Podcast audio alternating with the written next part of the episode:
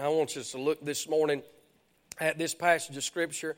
I preached three weeks on the second coming of Christ, and I preached on the out of Matthew chapter 24 and then out of chapter 25 on the second coming of Christ in relation to the Jews and then the second coming of Christ in relation to the church. And this morning, uh, with the help of the Lord, I want to preach a few minutes on the second coming of Christ uh, in relation uh, to the Gentile nations. When we come to this text this morning, uh, we come to the end of the tribulation period. And when we get to the end of the tribulation period here, we know uh, that Jesus is now going to separate those nations, those goat nations, from the sheep nations. And I want you to notice with me in verse number 31, notice the scene that is mentioned in verse number 31 and 32. The Bible said, When the Son of Man shall come in his glory, and all the holy angels with him. Then shall he sit upon the throne of his glory, and before him shall be gathered all nations, and he shall separate them one from another, as a shepherd divideth his sheep from the goats. Now, when you think about the scene here, the scene is the end of the tribulation period. Christ has come back. Uh, uh, the church has been through the judgment seat, and the church has received uh, uh the rewards for the, for the life that she has lived and the deeds that she has done. And the battle of Armageddon is over with, and now the Son of God is getting ready to set up his kingdom. And in setting up his kingdom, uh, he is preparing those nations, and we'll see that here in just a moment. I think this text is important this morning because this is the first uh, and this is also the last time that Jesus will refer to himself as a king. Amen. And this is three days before our Savior goes to the cross of Calvary. When you think about in light of that, Jesus is talking about uh, the end just before the cross. He's talking about what's going to happen to the nation of Israel. In fact, there's a separation here, not only the same, but when we we get to verse 32 and verse number 33, there is the separation here. And verse 33 said that he shall set the sheep on his right hand and the goats on his left. Now, in this passage of scripture, there's three separations of people there is the sheep nations, there is the goat nations, and then there is my brethren. And when you think about my brethren, my brethren, as Jesus refers to them, can only mean three things. It can mean those, as according to Hebrews Hebrews chapter number 2 and verse 11, it can represent those who have been born again. That's us. We that are saved by the grace of God, we are the brethren. Amen. And then it can also represent those that grew up um, with Christ uh, uh, when he was here on this earth, his, his literal uh, brothers. But then it also represents the nation of Israel. And I'll say, in light of this text this morning, we know that my brethren represents that Jewish remnant uh, that will be left during the tribulation period. I want to say once again that God is not through with the Jew. Amen. If you want to know where we're at today, all you got to do is look at the nation of Israel. Uh, that is God's timepiece for the hour in which we're living in. Don't underestimate the nation of Israel. Don't underestimate the Jew, for God said that He would love them with an everlasting love. And though the world despises the Jew, and though the world despises Israel, we ought to love them and we ought to pray for the peace of Jerusalem and we ought to bless them because that is uh, uh, the heartbeat of God. For what Christ is to the church, uh, uh God is to the nation of Israel. It's God in Israel in the Old Testament, it's Christ in the church in the New Testament. Testament. I'll tell you, if you look at the canon of scriptures uh, and you follow it from, Genesis all the way through Malachi, it's about God and the nation of Israel. Then there's 400 years of silence, uh, and you get to the book of Matthew, and Matthew was a Jew, isn't that right? And he wrote about the king of the Jews. Uh, 400 years of silence, and then the king of the Jews come on and comes on the scene. And then Mark was half Jew and half Gentile, and Luke was full, a full Gentile. Can you see that Jewish line is starting to fade? Uh, and John gives the gospel not just to the Jew, but he gives the gospel to the entire world. Amen. And the gospel goes to every region. And the book of Acts is born. And in the book of Acts, it starts out with Peter and the Jews. But when you get uh, halfway through, there's an experience on the road to Damascus. And Paul, uh, the apostle, is saved. Amen. And Paul lights the lamp of the grace of God to the Gentile nation. And the book of Acts literally uh, changes from Peter and the Jews and signs and wonders uh, to the Word of God begins to grow and it begins to multiply and it becomes about Paul the Apostle, uh, my friend, born out of due time, and the church is born, uh, and it's all about the church. Uh, and then when you begin to read those epistles, First and Second Corinthians, uh, those Pauline and prison epistles, Ephesians and Philippians and Colossians and Galatians, and those pastoral epistles, it's all about the church. First, Second Timothy, and Titus, and Philemon is all about the church. But hang on just a second. Then you get to Hebrews, and when you get to Hebrews and James and Jude, uh, First and Second Peter, I left that out. Guess where we're headed back to? We're headed back to Jewish ground again. Amen. I'm telling you, it started out the Jews, uh, 400 years of silence. Uh, uh, the gospel goes to the whole world. Uh, then it goes to the church, uh, and it's all about the church. But God ends that book, and He's talking about the Jew. Amen. And when you get to the book of Revelation, it's about the greatest Jew that ever walked upon this earth. it is the revelation of Jesus Christ. Amen. And He takes us through that uh, tribulation period, uh, and the church is not found after Revelation chapter 4 and verse number 1. Uh, uh, the church is not found again until Revelation 19, and we come back with the Lord Jesus Christ at the Battle of Armageddon, coming back uh, to our text this morning. Uh, and when those nations and those armies, I mean, have been destroyed, then Christ sets up his kingdom. And once again, you know who he's dealing with? He's dealing with the nation of Israel. That's important this morning. It's important for every one of us as believers that we get a hold of that this morning. And here you say, well, now, preacher, I, I'm not a Jew, and, and we're. excuse me, we're not the nation of Israel. And um, when we look at this text this morning, what could this possibly have to do with the hour that we're living in? Well, let me say this. We see the scene in verse 31. We see the separation in verse 32 and verse 33. We see the standard in verse number 35. Jesus, in verse 34 and 35, Jesus said, Then shall the king say unto them on his right hand, Come, ye blessed of my Father, inherit the kingdom prepared for you from the foundation of the world. For I was a hungered, and ye gave me meat. I was thirsty and ye gave me drink. I was a stranger and ye took me in. Naked and ye clothed me. I was sick and ye visited me. I was in prison and ye came to me. Then shall the righteous answer him, saying, Lord, when saw we thee a hungered and fed thee, or thirsty and gave thee drink? You see, Christ sets the standard. But the surprise in verse number 37 and verse 38 is that they don't know when they saw Jesus that way. And Jesus makes it clear in verse number 38 here, or verse number 39. They said, Or when saw we thee sick or in prison? And the king shall answer and say unto them, Verily I say unto you, inasmuch as you've done it unto one of the least of these my brethren, you ought to underline this, you've done it unto me. You see, when you come, we come to the end of the tribulation period.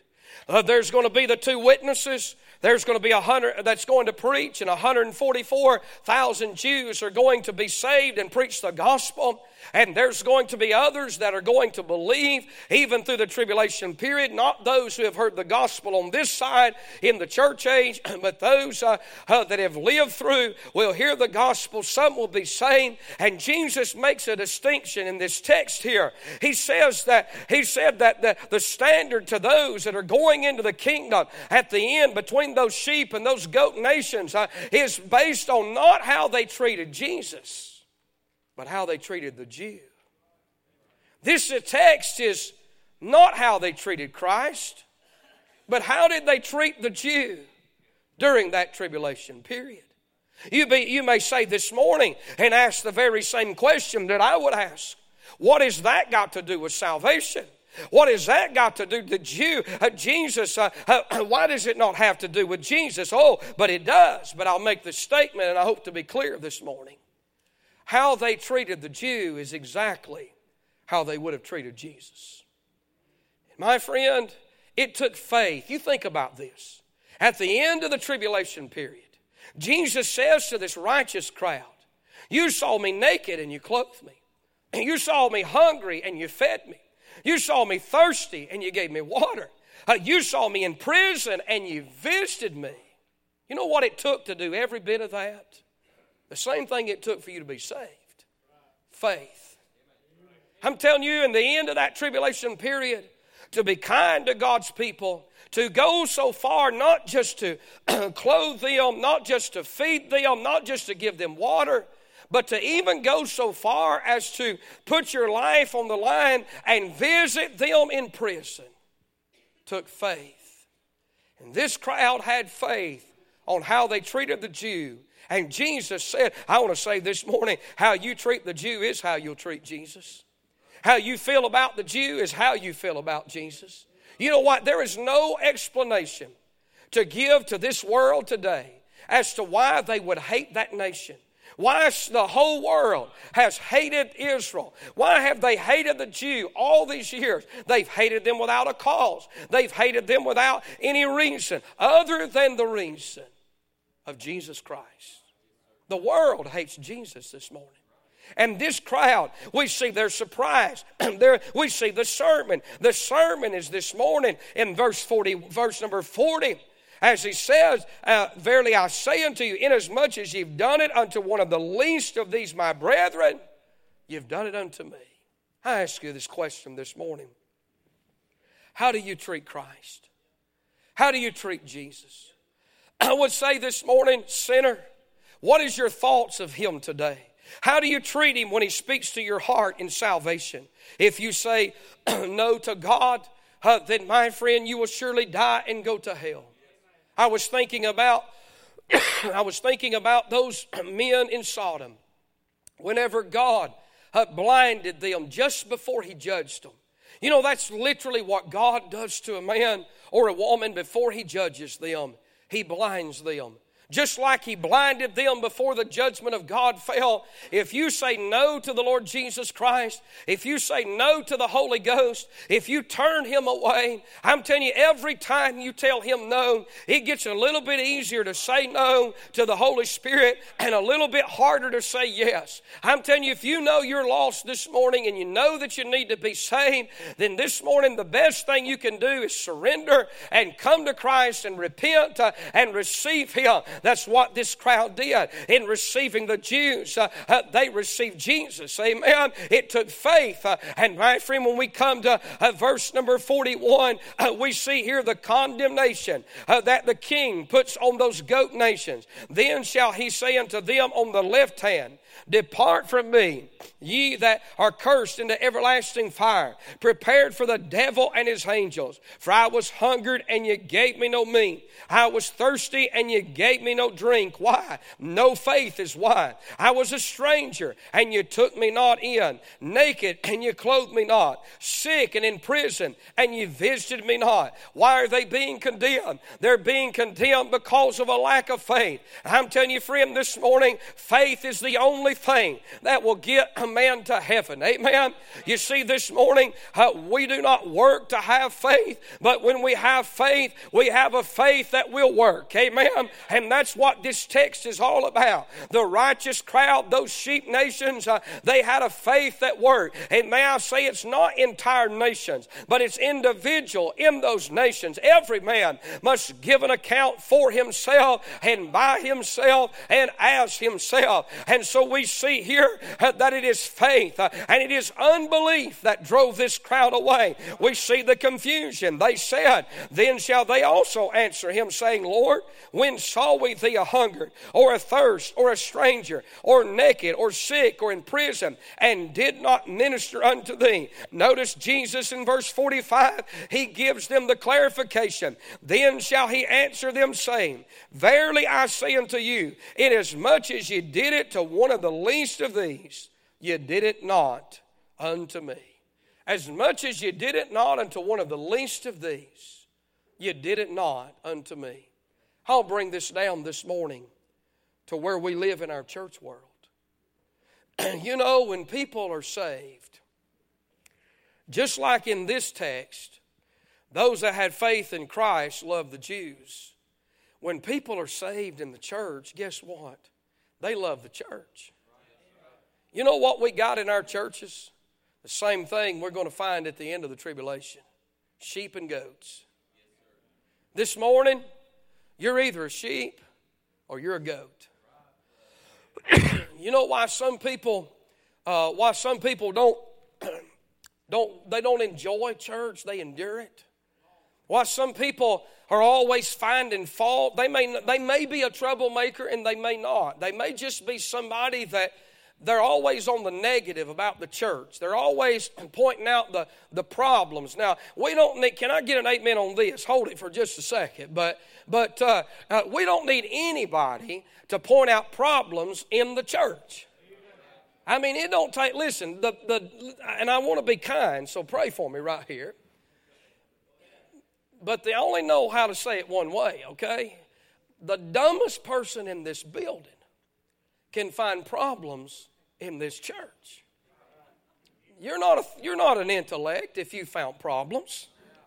You haven't helped the church because you've surfaced a problem. And you know what sheep do? They see the problem, but they pray about it. You know what goats do? They cause the problem. Or if they don't cause one, they find one. They're always butting against something. I mean, they're always against the church. They're always against, they're in the church, but they're not of the church. Uh, their name may be on the roll and, and they may be a member of that church, but they're miserable. Uh, they don't, listen, they can't enjoy church. They're happy now out in the world. I mean, you go on their social media, they're grinning like a possum, you know, and, and they're living it up in the world. But when they come to church, they look like they've been chewing briars all day. I mean, they look like they're just sad and depressed and, and they're miserable and they, they look for reasons to miss church. I mean, I'm telling you, there are some people, they are professionals at coming up with excuses. I mean, they do it week in and week out. They spent their whole time going to church, finding reasons on how to get out of church. They'll go Sunday morning, and so Sunday night they got to have a reason to miss church.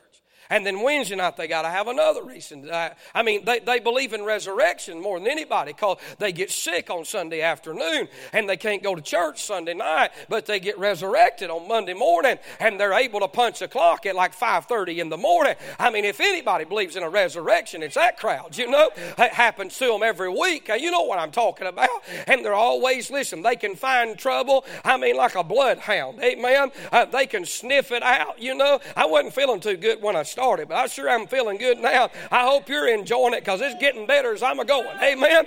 I'm just telling you. Uh, uh, you say, what's wrong with them? Well, they might be backslid. I'm going to tell you what's wrong with a lot of that crowd. Uh, they never slid forward. Amen. They're just a bunch of goats. Uh, I mean, they can't see nothing right with anything in the church, uh, and they see everything wrong. Uh, they need a good old fashioned dose of salvation. And I've thought oftentimes it would have to be miserable to always be trying to think of a reason to get out of church. You know, before I got saved, I had no desire to go to church.